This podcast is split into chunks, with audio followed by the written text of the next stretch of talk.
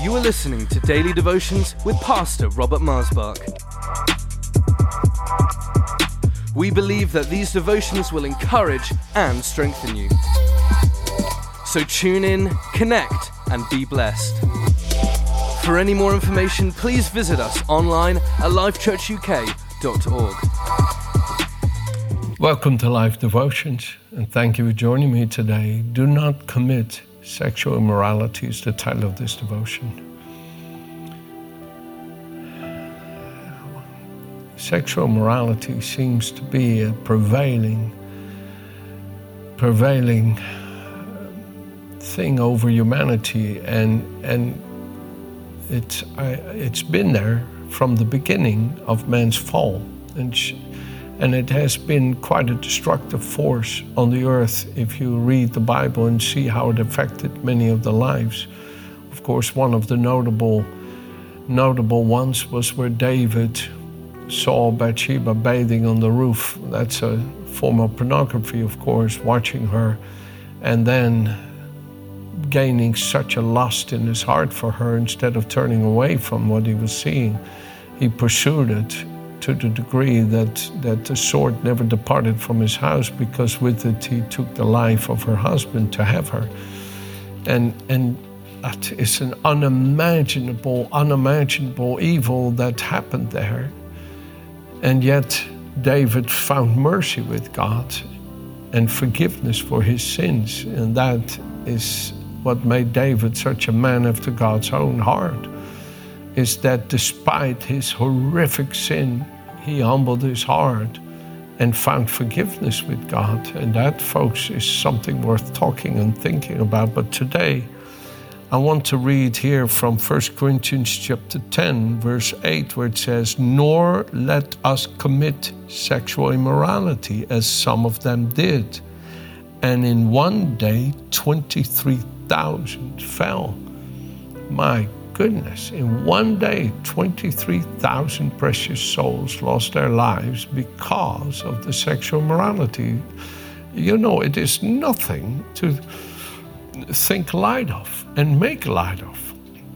However, today it comes to us in any and every direction, in commercials, in magazines, in every way. It's constantly coming like a barrage to weaken your resolve to live godly and holy. And we really need the Lord's help today not to commit sexual morality. And it can come to the doorstep of the most innocent soul. So we can never kind of look down on other people that have stumbled and think we're immune. The Bible says, Beware you who think you stand, lest you fall. It is the Lord who's able to keep you standing. We have to have such confidence in God. The scripture here is referring to what happened here in Exodus chapter 20, in, uh, excuse me, in Numbers chapter 25. So let me read this to you. And I'm going to read it from the Living Bibles I did yesterday because it really is so uh, helpful for us to grasp the point that I feel is important when we talk about do not commit sexual morality. It says here in Numbers chapter 25, verse 1 while Israel was camped at Acacia, some of the young men began going to wild parties with the local Moabite girls. It's interesting, the Moabites were related. The Moabites and the Ammonites were the children of Lot. So they uh, were related. There was a familiarity in association, in culture but there was a very difference in nature in the two, very difference in nature. And because there was some relationship, there was a familiarity, that was a door that opened. And so the young men began to go to wild parties with the local Moabite girls. These girls also invited them to attend the sacrifices of their gods and soon the men were not only attending the feasts, but also bowing down and worshiping the idols. You see, it's just cultural that people feast around what they worship.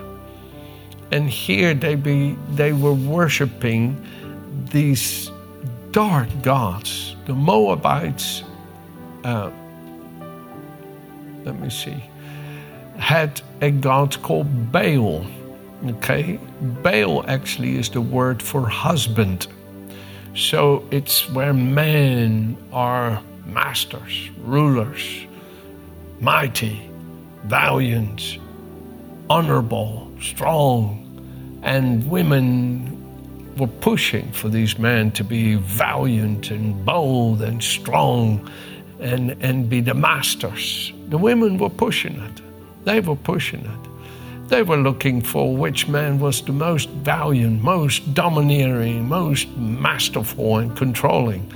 And, and so, if you weren't like that, then you didn't feel like a real man. And God, through Elijah much later, had to say to the children of Israel, Baal is not me. That's not the example of what a husband, what a father is to be like. You're not to be the master, you're to be the servant, the upholder, the maintainer, the protector, the guide, the example. And so God had to come against it because it did not represent his nature at all. That was the, the, the, the Ammonites, the Moabites, I may have said it wrong here, the Moabites had, had an idol god called Molech.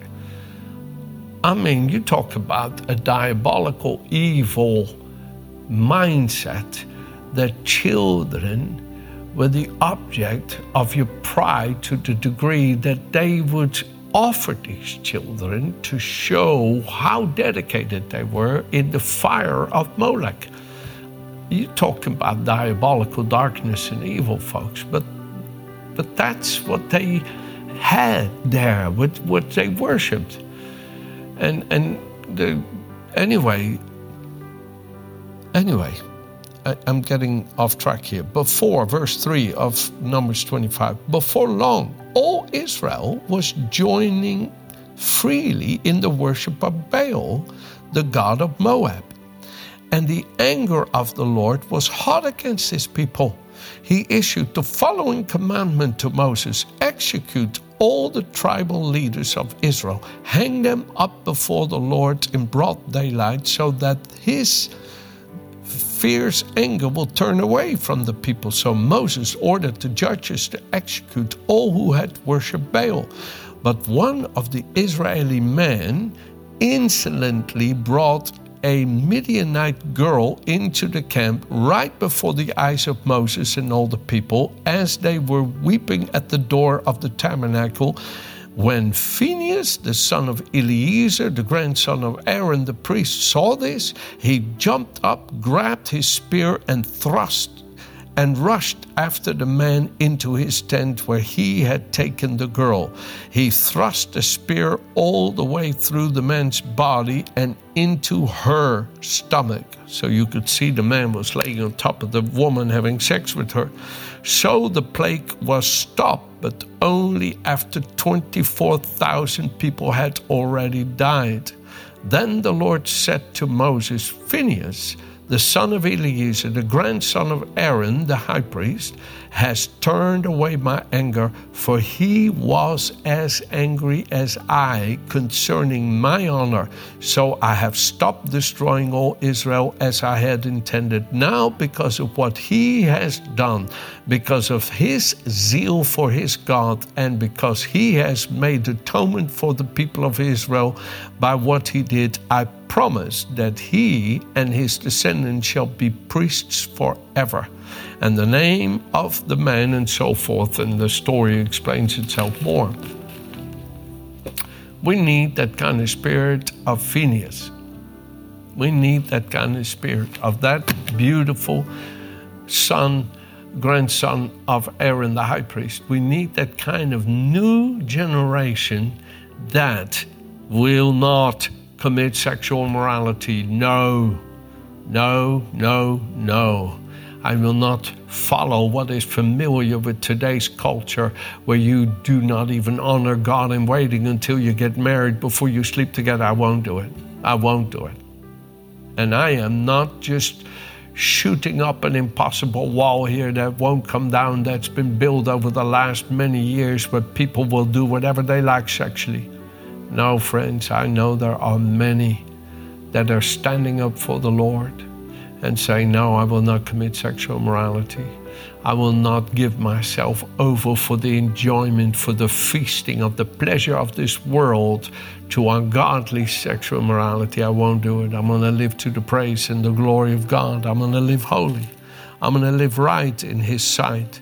In First Thessalonians, in First Thessalonians chapter 4, it says in verse 1 Finally, then, brethren, we urge and exhort in the Lord Jesus that you should abound more and more, just as you had received from us how you ought to walk and to please God. How you ought to walk means how to live every day. For you know what commandment we gave you through the Lord Jesus. For this is the will of God, your sanctification, that you should abstain from sexual immorality. Folks, we should never be ashamed to say it. Never. And I'm not talking about being harsh and judgmental and condemning. I'm not coming to you in that spirit today. No, I don't believe in that. That will not help anybody. That'll just chase them away. But there is an empowering voice of faith and love for God that says, No, I will not commit sexual morality. I won't do it. And that voice begins to gather a new generation to want to live holy and pleasing to God. You see, it says here each one of us should know how to possess our own vessel in sanctification and honor, not in passion of lust like the Gentiles who do not know God. But no one should take advantage of and defraud his brother in this matter. No one should come to the church and look at a brother's wife and lust after her. God forbid that we should allow such mindsets to enter into the house of the Lord. That is like that man, you know, his name is right here, and the man uh, uh, who was killed, his name was Zimri, son of Salu, leader of the tribe of Simeon, and the girl's name was Cosbi, daughter of Zur, the Midianite prince the Lord seldom gives the names through the scripture for these kinds of situations because He's not looking to promote anybody in evil. But the Lord gave the names here and says, Do not be like Zimri and Zulu. Do not be like them. And I'm Zalu, I'm not saying it right here. Zalu and Zimri. Don't be like them. Don't follow them. What were they doing? They weren't married, they weren't godly. They were part of the congregation, and as part of the congregation, they were living that way. Friends, we cannot be part of the congregation and indulge yourself in sexual morality and not have to face the consequences. You have to repent. You have to repent. You have to go to God and say, Oh God, oh God, oh God, I've allowed myself to be captured by my own lusts. I've allowed myself to stumble and fall by my own passions and desires. And no, Lord, no, Lord, I'm not an Esau. I will not sell my birthright of fellowship with you for momentary pleasures of the flesh. No, Lord, I repent. I tell you the truth. As you humble your heart and repent, God Himself will come and help you to live holy in His sight and well pleasing to Him. The Lord wants us to live in such a way where we offer our bodies as an acceptable, well pleasing sacrifice to Him, holy. It says there in Romans chapter 12, verse 1. And here in Ephesians, and I'll read to you from the Living Bible, chapter 4, verse 17, Ephesians, it says, Let me say this then speaking for the Lord. Live no longer as the unsaved do, for they're blinded and confused. Their closed hearts are full of darkness. And they're far away from the life of God because, of, because they have shut their minds against Him and they cannot understand His ways. They don't care anything about the right and wrong and have given themselves over to impure ways. They stop at nothing being driven by their evil mind and reckless lusts. But that isn't the way Christ taught you. if you've really heard his voice and learned from him the truth concerning himself, then throw off that old nature of sin. And let me close from Second Peter. Oh, this scripture I'm going to read to you now has helped me, help me, help me. I've prayed it and prayed it and prayed it, and I love it. Second Peter chapter 1. All of you, verse 1, who have our kind of faith, and the faith I speak of is the kind of faith that Jesus Christ, our God and Savior, gives us. How precious it is, and how just and good He is to give us all the same faith. Do you want more and more of God's kindness and truth? Excuse me. Do you want more and more of God's kindness and peace? Then learn to know Him better and better. For as you know Him better, He will give you he will give you through His great power everything you need for living a truly good life. He will even share His own glory and His own goodness with us. And by that same mighty power, He's given us all the other rich and wonderful blessings He's promised. For instance, the promise to save us from the lust and rottenness all around us and to give us His own character. It's the Living Bible, and I love it dear friends, if you suffer with the violent impulses of sexual immorality raging in your innermost being and pushing you, pushing you to do what you know is not right, trust in Jesus. Call upon Jesus. Come to Jesus. He died on the cross to pay the penalty so that he could have the right not only to forgive you, but to cleanse you from all uncleanness and immorality. And He will keep cleansing you and keep cleansing you until all those gnawings are completely purged out of your being and your heart is able to be kept by Him to live holy and well pleasing to God by the power of His Spirit and that you can be part of that standard that God is raising up in this day to put that unclean spirit that's trying to destroy this world to flight. And I tell you, God needs you today. Amen. Have a good day.